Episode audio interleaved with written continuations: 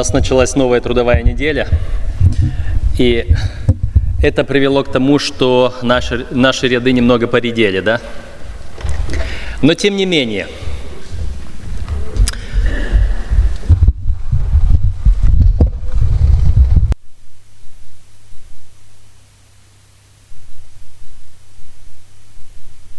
мы уверенно движемся к нашей цели.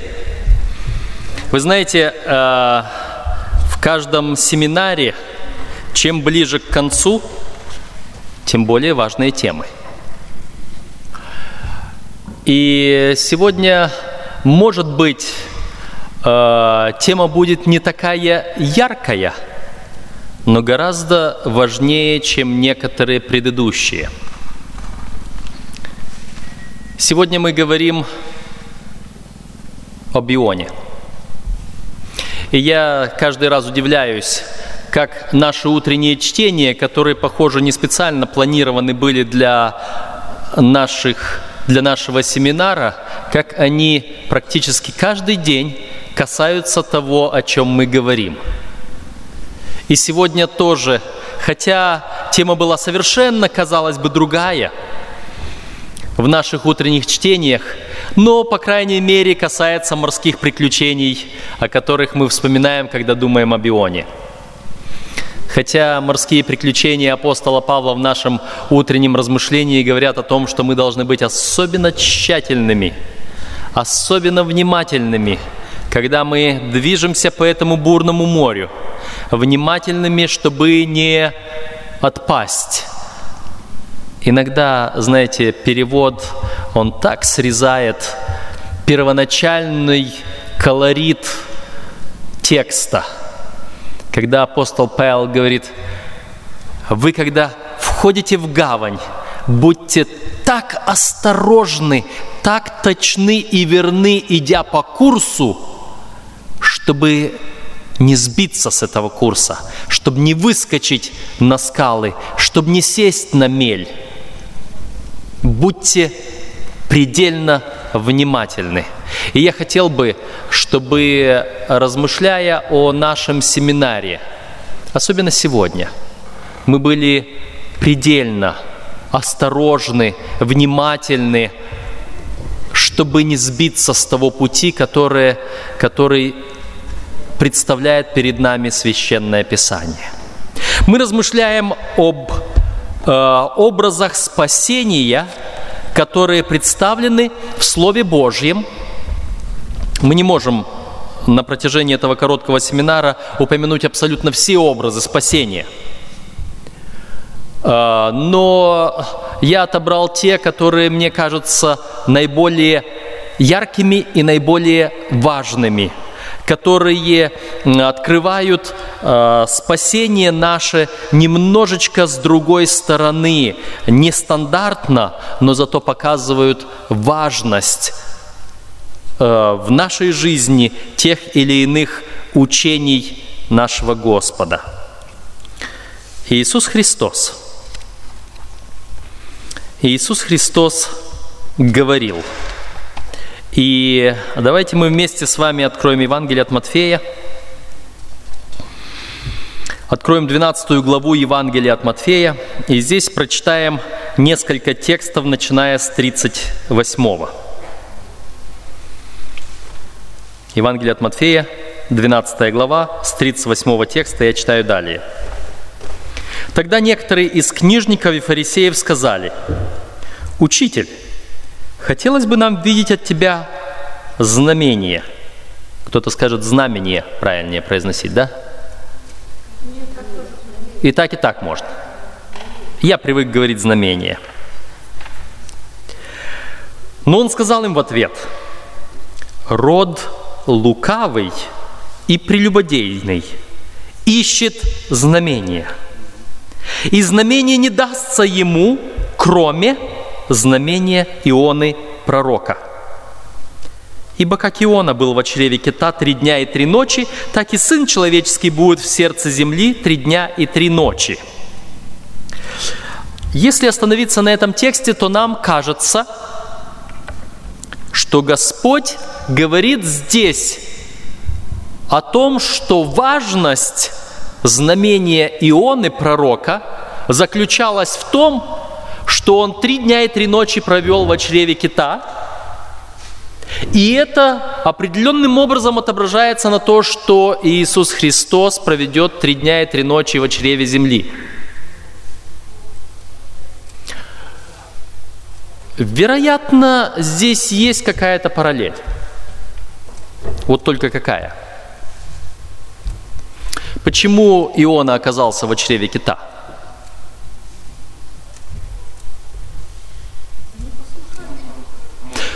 Он бежал от того, что он должен был сделать.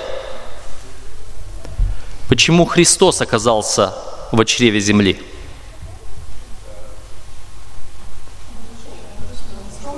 Потому что он выполнил то, что должен был сделать. И какая же здесь параллель? Вы знаете, я не знаю, как долго на самом деле Иона провел в чреве кита. Три дня и три ночи. Или как Христос. А сколько Христос провел в чреве, в чреве земли?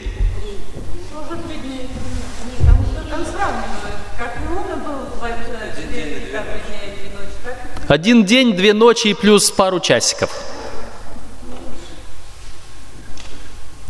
А, очень многие люди, э, когда изучают Священное Писание, наталкиваются на некие противоречия, начинают соблазняться в Писании, начинают не доверять Писанию, начинают видеть и говорить, Библия это такая вот какая-то фальшивая книга, там ничего не сходится. Ее верно писали какие-то люди, которые вообще и Бога не знают, наверное.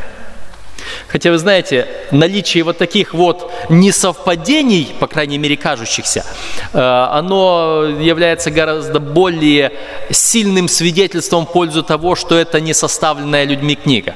И знаете почему? Ух, люди бы постарались бы все так отшлифовать, чтобы там ни сучка, ни задоринки, чтобы прицепиться не к чему было бы. Но Библия написана для людей, у которых было немного иной образ мышления. Для людей с еврейским, семитским образом мышления. У нас классическое греческое так называемое мышление. Мы совершенно по-другому воспринимаем образование, мы совершенно по-другому э, подразумеваем э, вообще любые объекты, любые предметы. Нас интересуют совершенно другие темы – мы совершенно другие люди, не те, которые, какими были люди на Ближнем Востоке, евреи и их близкие родственники, скажем, те же самые арабы и прочие. Мышление у нас другое. А, три дня и три ночи у евреев, если это зацепило один часок одного дня и один часок другого дня, это уже будет два дня. От 11 вечера до часу ночи всего два часа. Но 11 вечера это одного дня, час ночи это другого дня, и еврей скажет два дня и два ночи, две ночи. Хотя тут и одной ночи-то не было. Если еврейский мальчик родился 31 декабря, то 1 января ему уже идет второй год. Второй календарный год. И э, мы должны понимать вот этот образ мышления. Поэтому не стоит пытаться вычислять, сколько дней и ночей было от пятницы вечера до воскресенья утра. Три дня и три ночи. Это коснулось трех суток. Коснулось трех суток. И этого достаточно. Не об этом моя проповедь. Не об этом мой семинар. Это просто попутно. Я только хотел показать, что вопрос соответствия того, сколько времени провел Иона в чреве кита и сколько времени провел Христос в чреве земли, это не суть знамения Ионы. И знаете почему? Мы можем открыть параллельное место. Хотя, может, стоит дочитать этот текст, чтобы увидеть, что параллельное место говорит о том же. Следующий стих, 41. «Ниневитяне восстанут на суд с родом Сим, и осудят его, ибо они покаялись от проповеди Иониной. И вот здесь больше Ионы. Давайте мы откроем параллельное место. Евангелие от Луки. 11 глава. Евангелие от Луки, 11 глава, и читаем с 28 по 32 стихи. Здесь другой евангелист говорит практически о том же. 28 стих. «А он сказал, «Блаженные, слышащие Слово Божие и соблюдающие его». Когда же народ стал сходиться во множестве, он начал говорить, «Род сей лукав, он ищет знамения, и знамение не дастся ему, кроме знамения Ионы пророка, ибо как Иона был знамением для ниневитян, так будет и Сын Человеческий для рода сего». Перескочим через один стих, который говорит о царице Савской, 32 стих.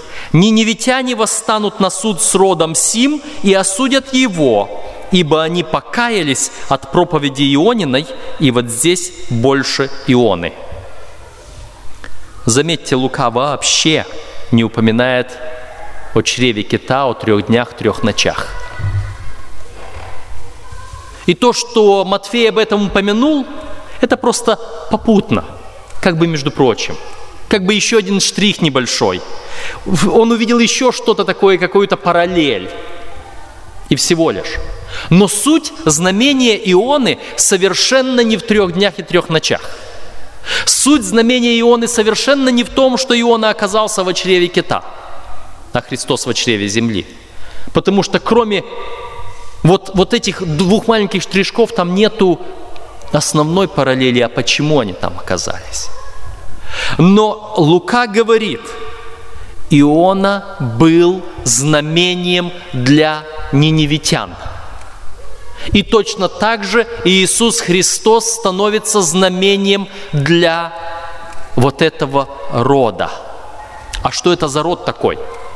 Мы прочитали и здесь в двух словах – род сей лукав, а в, у Матфея мы прочитали слова более конкретные. Род лукавый и прелюбодейный. Вот лукавство и прелюбодеяние. Я не знаю, вообще-то речь шла о физическом лукавстве и прелюбодеянии этого рода или о чем-то другом. Кому обращался Иисус Христос? К иудеям, к фарисеям. И это э, люди, которые стремились жить по закону, по праведности. Я не хочу сказать, что в том обществе не было нарушителей закона Божьего, не было грешников. Были. Были, как и везде. Но когда Иисус говорит обо всем роде этом, Он подразумевал весь род. Он подразумевал всех фарисеев, и он подразумевал всех иудеев. Не только элиту, но и весь народ. Он обращался ко всему народу. Элита особым образом согласен, но весь народ тоже. И вы можете понять, почему, когда мы внимательно посмотрим, а чем же Иона был знамением для ниневитян. 30 стих 11 главы Луки, «Ибо как Иона был знамением для ниневитян, так будет и Сын Человеческий для рода сего». Давайте немного вспомним, что произошло с Ионой. Иона получает повеление от Бога. «Пойди в Ниневию я читаю в первой главе книги пророка Ионы, второй стих. «Встань, иди в Ниневию, город великий, и проповедуй в нем, ибо злодеяния его дошли до меня». Это было повеление. «Пойди в этот великий город Ниневию, проповедуй, потому что злодеяния дошли до меня». И третий стих сразу говорит о том, как Иона быстренько повинуется – и встал Иона, чтобы бежать в Фарсис. Вы знаете, где Ниневия и где Фарсис? Если поставить Палестину в центре, то когда мы смотрим Палестина в центре, на берегу, вернее, на восточном берегу Средиземного моря, то Ниневия будет влево уходить от буквально туда, в сторону суши, на пару тысяч километров. Там Междуречье, то место, откуда Авраам путешествовал, примерно оттуда, там был большой город Ниневия. Историки говорят, что на то время это был огромный город с населением около 120 тысяч человек. Огромный город. По сегодняшним меркам, может быть, нет, но, может быть, на сегодня это был бы город величиной с Москву, а может и больше. И вместо того, чтобы отправиться на восток в сторону Ниневии, Иона бежит на запад, идет в город Иопию. Это морской порт на территории филистимской страны. Там садится на корабль, чтобы пересечь Средиземное море почти строго на запад и попасть в городок, находящийся где-то на юге Испании. Он должен был идти на пару тысяч километров на восток, он поплыл на пару тысяч километров на запад. Так он выполняет поручение Господне.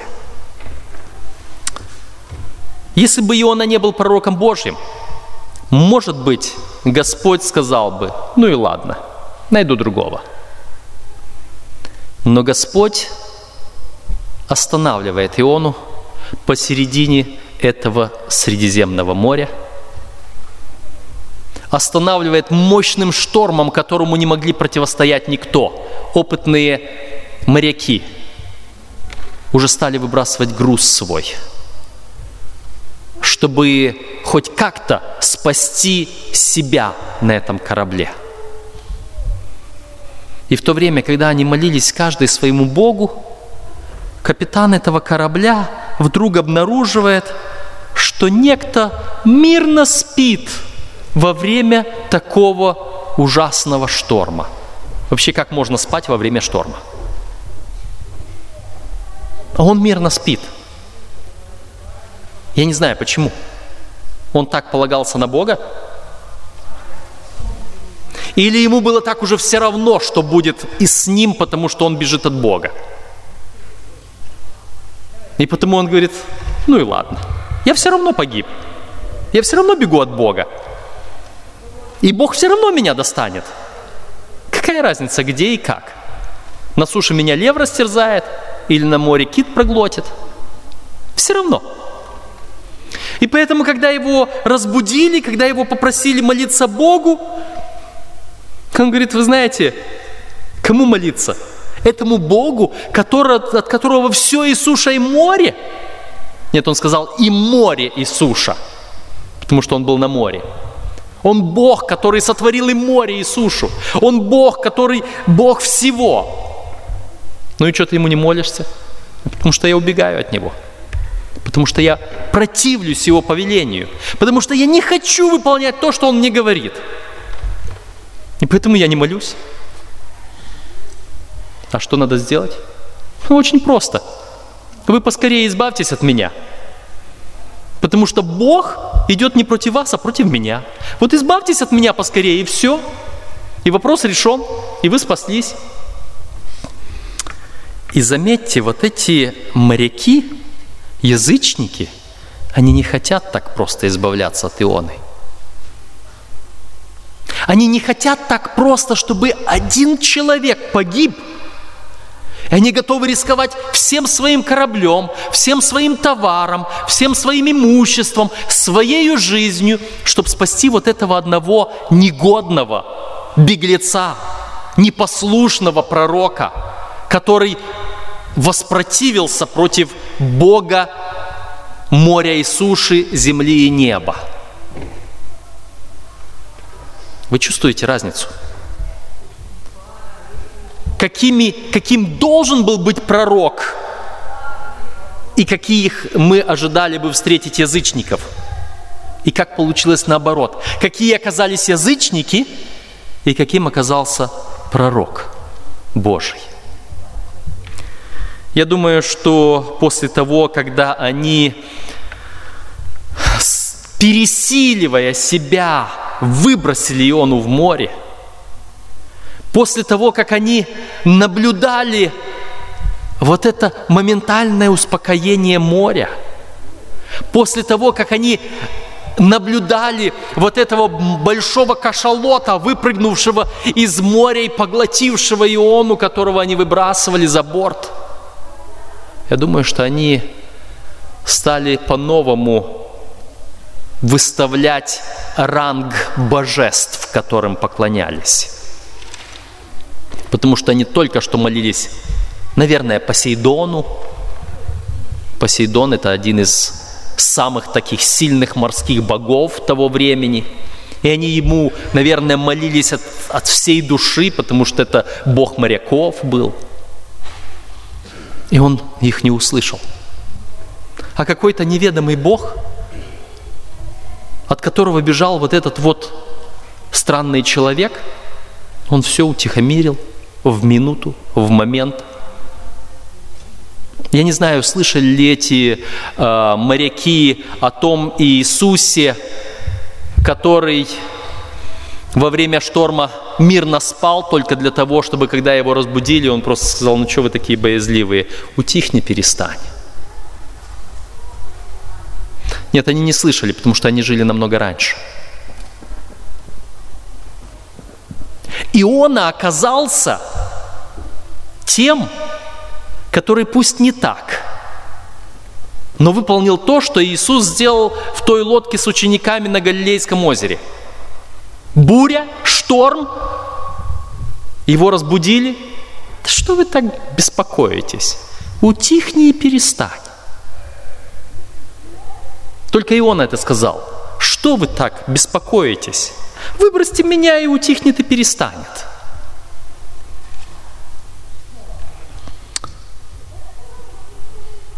Иона захотел сам пойти в Ниневию на второй раз? Он молился в чреве кита. Он взывал к Богу. Но мы находим, что этот кит,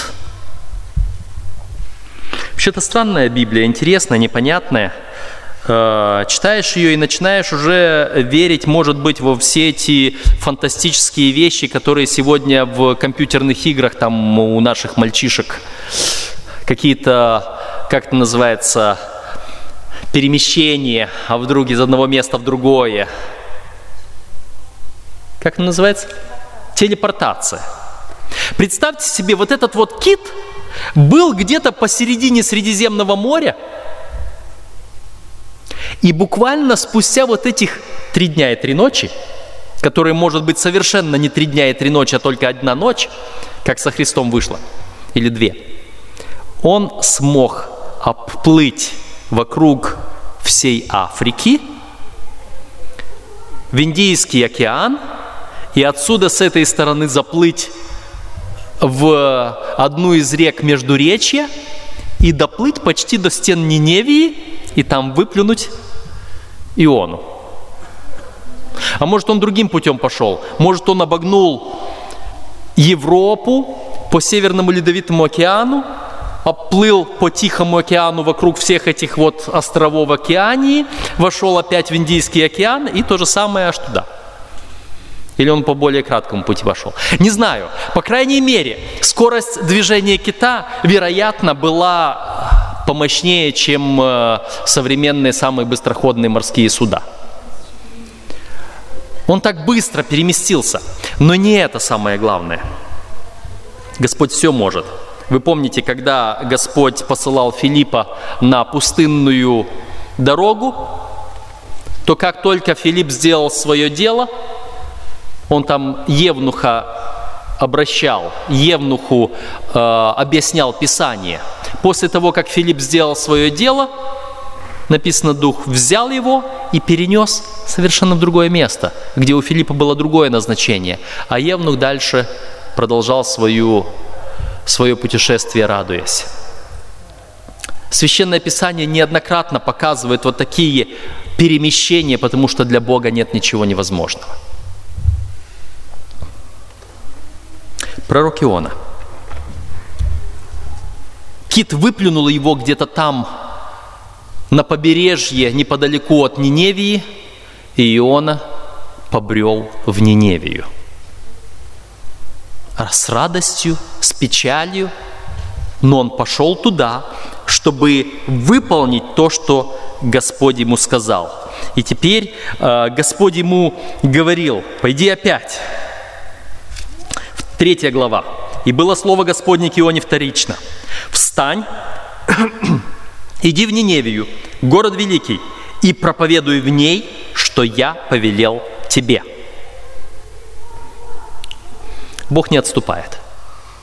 Не мытьем, так катанием Бог добивается своего. И Он добьется. И если этот человек будет непослушен, типа Ионы, у Бога есть десятки методов, что сделать, чтобы повернуть Иону туда, куда надо. В свое время Иезекиилю Господь говорил, «Сын человеческий, я поставил тебя стражем Дому Израилеву. И если я скажу беззаконнику, беззаконник ты смертью умрешь, а ты не будешь вразумлять беззаконника, чтобы он, чтобы отвратить его от злых путей его, то беззаконник умрет за грех твой, но кровь его взыщу от руки твоей. А если ты вразумлял беззаконника, то там уже два варианта. Если беззаконник обратился, спасется. Если беззаконник не обратился, остался упорным – он погибнет, но ты спас душу свою. Помните, да? Мое спасение не зависит от того, вот этот вот мой ближний, он примет истину или не примет. Но мое спасение зависит от того, я моего ближнего пытался спасти или не пытался. Я не отвечаю за моего ближнего когда я ему благовествую, когда я его пытаюсь спасти, а он не принимает. Но я отвечаю за моего ближнего, когда я не пытаюсь ему благовествовать, когда я не пытаюсь его спасать. Вероятно, Иона усвоил этот урок, и поэтому на второй раз, третий стих третьей главы, «И встал Иона, и пошел в Ниневию по слову Господню. Ниневия же была город великий у Бога на три дня ходьбы. Вот я думаю, три дня ходьбы это, это как?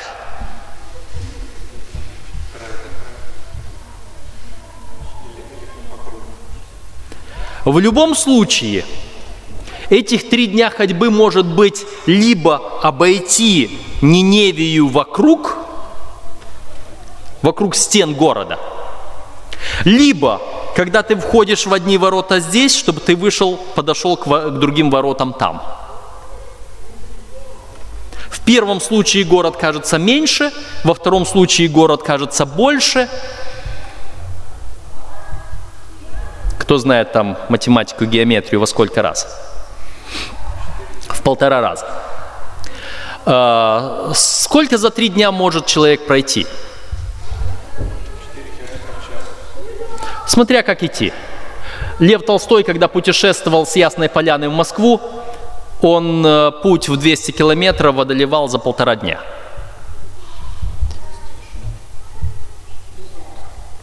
Ну, почти без отдыха.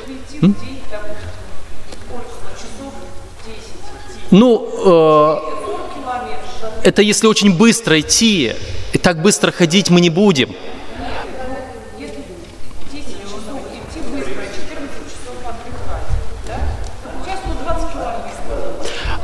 Считается, что за день можно пройти 50 километров нормально.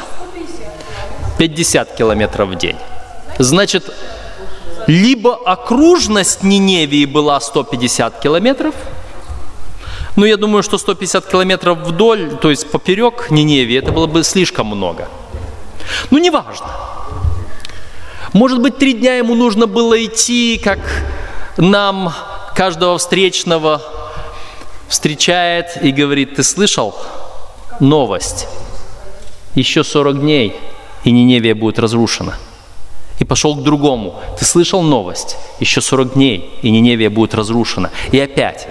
Может быть, там всего было не 150 километров, а всего лишь каких-то 50. Но он шел медленно, с остановками. Неважно. Нам сегодня не столько важно знать историю Ниневии, сколько важно понять, в чем суть знамения Ионы. Потому что евангелист сказал, как Иона был знамением для ниневитян, так и Иисус Христос является знамением для рода сего. Что сам Иона говорит о себе? Читаем четвертую главу с первого стиха. Иона сильно огорчился этим и был раздражен. И молился он Господу и сказал, «О Господи, не это ли говорил я, когда еще был в стране моей? Потому и побежал Фарсис, ибо знал, что Ты, Бог благий и милосердный, долготерпеливый и многомилостивый, и сожалеешь о бедствии. И ныне, Господи, возьми душу мою от меня, ибо лучше мне умереть, нежели жить.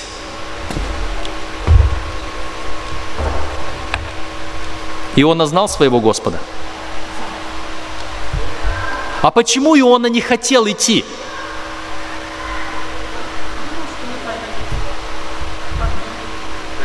Он боялся, что его побьют. Вы здесь прочитали в этих словах, что он боялся, что его побьют? Боялся, что не поверят?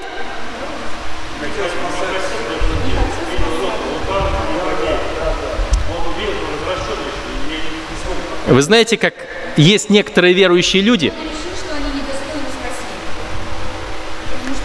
А почему он тогда себе смерти просил, если он решил, что они недостойны спасения?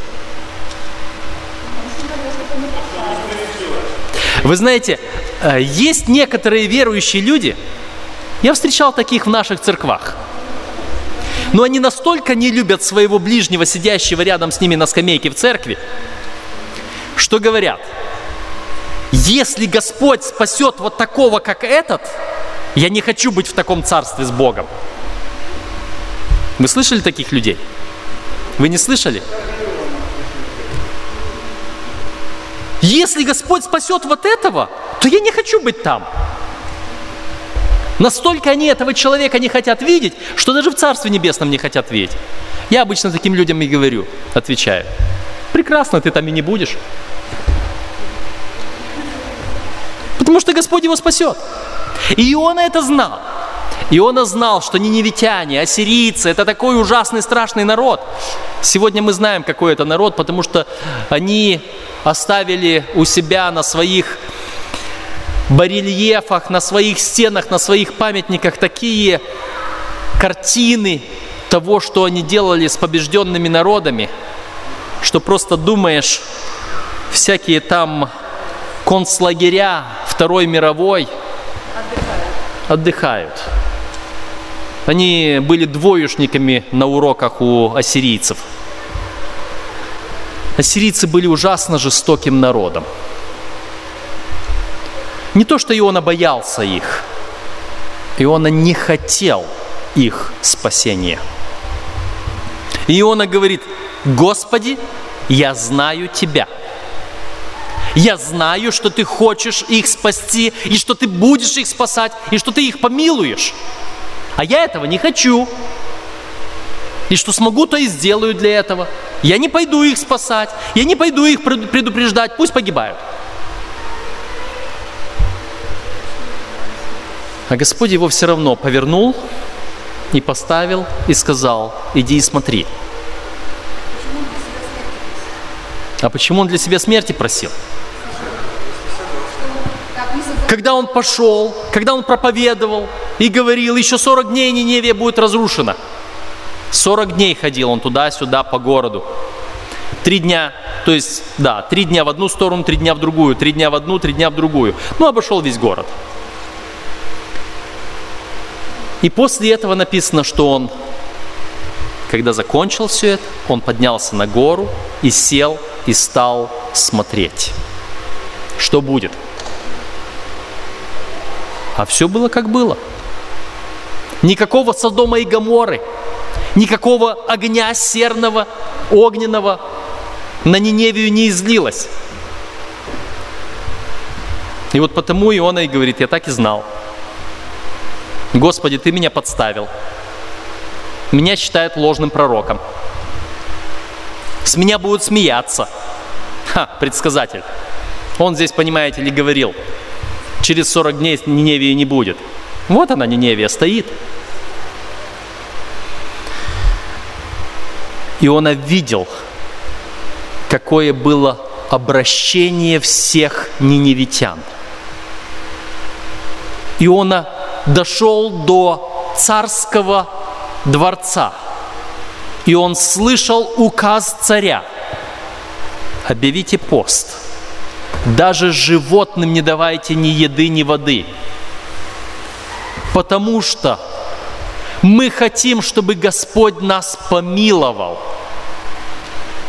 Ниневитяне обратились.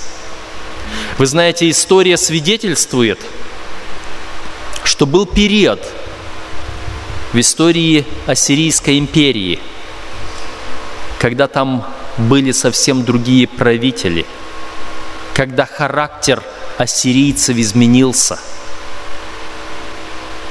у меня сейчас нет всех этих исторических фактов под рукой, но я знаю, что ученые отмечают определенные изменения вообще в жизни Ассирийской империи примерно в то время. Впоследствии ниневитяне возвратились назад на свой путь. Но, по крайней мере, целое поколение ниневитян, а может быть два и три, жили верно перед Богом вследствие того, что проповедовал Иона. И Иона оказался знамением спасения для Ниневии. А теперь давайте посмотрим на этот род лукавый и прелюбодейный. Господь вывел оттуда, из Ура Халдейского, из той самой местности, где была Ниневия, выводит оттуда Авраама и ведет его в Ханаан, в эту землю, и говорит, я дам тебе эту землю, и ты будешь свидетелем мне здесь. И Господь проводил народ израильский по всем этим местам таким образом, чтобы все люди тогдашнего мира узнали и услышали о великом Боге – во времена правления Соломона это была самая большая, самая мощная израильская империя. И все цари, окружающие, были данниками Соломона. И сказано, что Соломон регулярно, ежегодно получал множество золота и серебра в качестве подати от других. Здесь, когда мы читали в Матфея и в Луки, сразу рядом возле Ионы было сказано и о, об этой 42 стих 12 главы Матфея у меня открылся. «Царица южная восстанет на суд с родом семи и осудит его, ибо она приходила от пределов земли послушать мудрости Соломоновой». И вот здесь больше Соломона. Это Христос вспоминал в связи со знамением Ионы. И он хотел напомнить, что в самый расцвет Израильского царства во времена правления Соломона до самых пределов земли дошла слава Бога Израилева. И от тех пределов земли царица Савская пришла, чтобы узнать и чтобы прославить Бога. А этот род, а что он делает – а кому они благовествуют? А кому они свидетельствуют? Что произошло после того? Господь их в Вавилон загнал на 70 лет, чтобы там, где смешались все народы со всей огромной всемирной империи, чтобы они там, может быть, что-то рассказали о Боге. А они с большим трудом оттуда вышли, потому что там им было хорошо, потому что они там Бога забыли. Иисус Христос, после того, Он совершил свое служение, Он говорил своим ученикам то, что написано в первой главе книги «Деяния апостолов». Деяния апостолов, первая глава, и я читаю восьмой стих. «Но вы примите силу, когда сойдет на вас Дух Святый, и будете мне свидетелями в Иерусалиме и во всей Иудее и Самарии и даже до края земли. Вот это цель, ради которой пришел Иисус. Цель, ради которой пришел Иисус. Он пришел, чтобы показать то, что Иона четко знал, когда убегал от Бога – что Бог справедлив, любящий, милующий, желающий спасти, но они этого никому не говорили. Но они этому никому ничего не хотели сказать. Они своих соседей самарян ненавидели. Они язычников называли псами. Они даже не пытались идти и благовествовать куда-нибудь. Они хотели вот то, что они имеют, взять для себя и все. Вот те люди псы, те люди вообще нехорошие, то вообще не люди, вот тех мы знать не хотим. Царство Божие только для нас одних. А Христос говорит, вы не будете в Царстве Божьем с таким духом. Луки 11 глава и стих 52. Это продолжение той же самой истории. В Луки в 11 главе, э, в стихе 32 мы прочитали, что ниневитяне восстанут на суд с родом Сим. В стихе 52 мы читаем «Горе вам, законникам, что вы взяли ключ разумения, сами не вошли и входящим воспрепятствовали». Господь дал народу израильскому ключ разумения к спасению, ключ разумения Бога Всевышнего. А они сами ничего не поняли, сами не вошли, сами не воспользовались этим спасением и другим давать не хотели. Но Иисус Христос все-таки для этого рода стал знамением, подобным, как Иона был для ниневитян. Знамением – что несмотря ни на что, Бог свое выполнит. И Иисус Христос говорил тем иудеям, что вы кичитесь, что отец ваш Авраам? Господь из камней сих может создать детей Авраама. Потому что если бы вы были детьми Авраама, то вы исполняли бы волю Бога. Вы ходили бы по путям Авраама. А Авраам был свидетелем Божьим везде. Везде, куда он не шел, мы знаем, он ставил алтарь Богу. Везде, куда он не шел, он поклонялся Богу перед всеми людьми. И когда он уходил на другое место, люди приходили к этому алтарю, зная, что там есть Бог, который может совершать чудеса. И поклонялись этому Богу и следовали за Авраамом. Какое знамение Ионы для нас сегодня? Я думаю, вы прекрасно его поняли. Сегодня Господь имеет своего Иону в лице меня, в лице каждого из вас. И сегодня Господь современным Ионом и мне, и вам говорит, вон твоя Ниневия – вот пойди вон туда и скажи, еще 40 дней. Может быть, этих 40 дней не конкретные дни, которые Господь нам говорит сказать. Но в Откровении мы читаем, что времени уже не будет. И мы должны пойти этому миру сказать, люди, времени уже нет. Последние дни наступили – Господь скоро грядет, а вы чем занимаетесь? А вы готовы туда пойти? Вы готовы к встрече Господа? И Господь посылает и меня, и вас, вот к тем людям. И говорит, я даю вам ключи. Ключи ко спасению ваших ближних. Идите. Я не знаю, насколько Господь милостив к нам, как Он был милостив к Ионе, насколько Господь нас будет гнать на место нашего служения, как Он гнал туда Иону, или же Он просто скажет слова, которые сказал Иезекиилю. Без проблем, если ты не скажешь. Они погибнут, но их кровь на тебе. А это значит, что и ты погибнешь. Может быть, он скажет подобно, как Есфирь Мардахею сказала – вернее, Мардахей Есфири сказал. Говорит, не для сего ли часа ты достигла этого положения царского?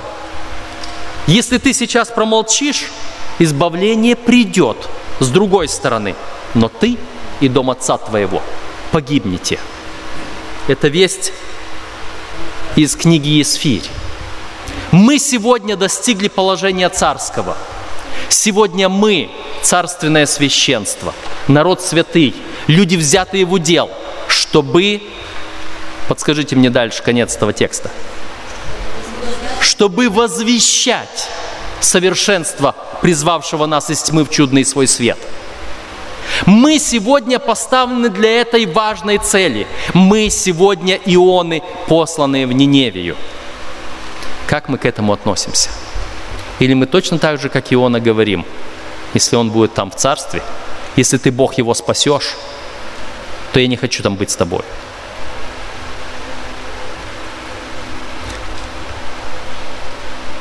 И как Иона был знамением для неневитян, так Сын Человеческий является знамением для рода сего.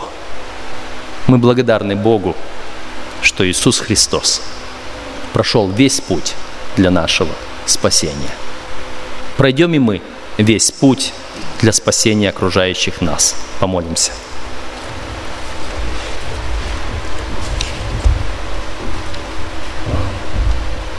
Господь наш, мы благодарны Тебе,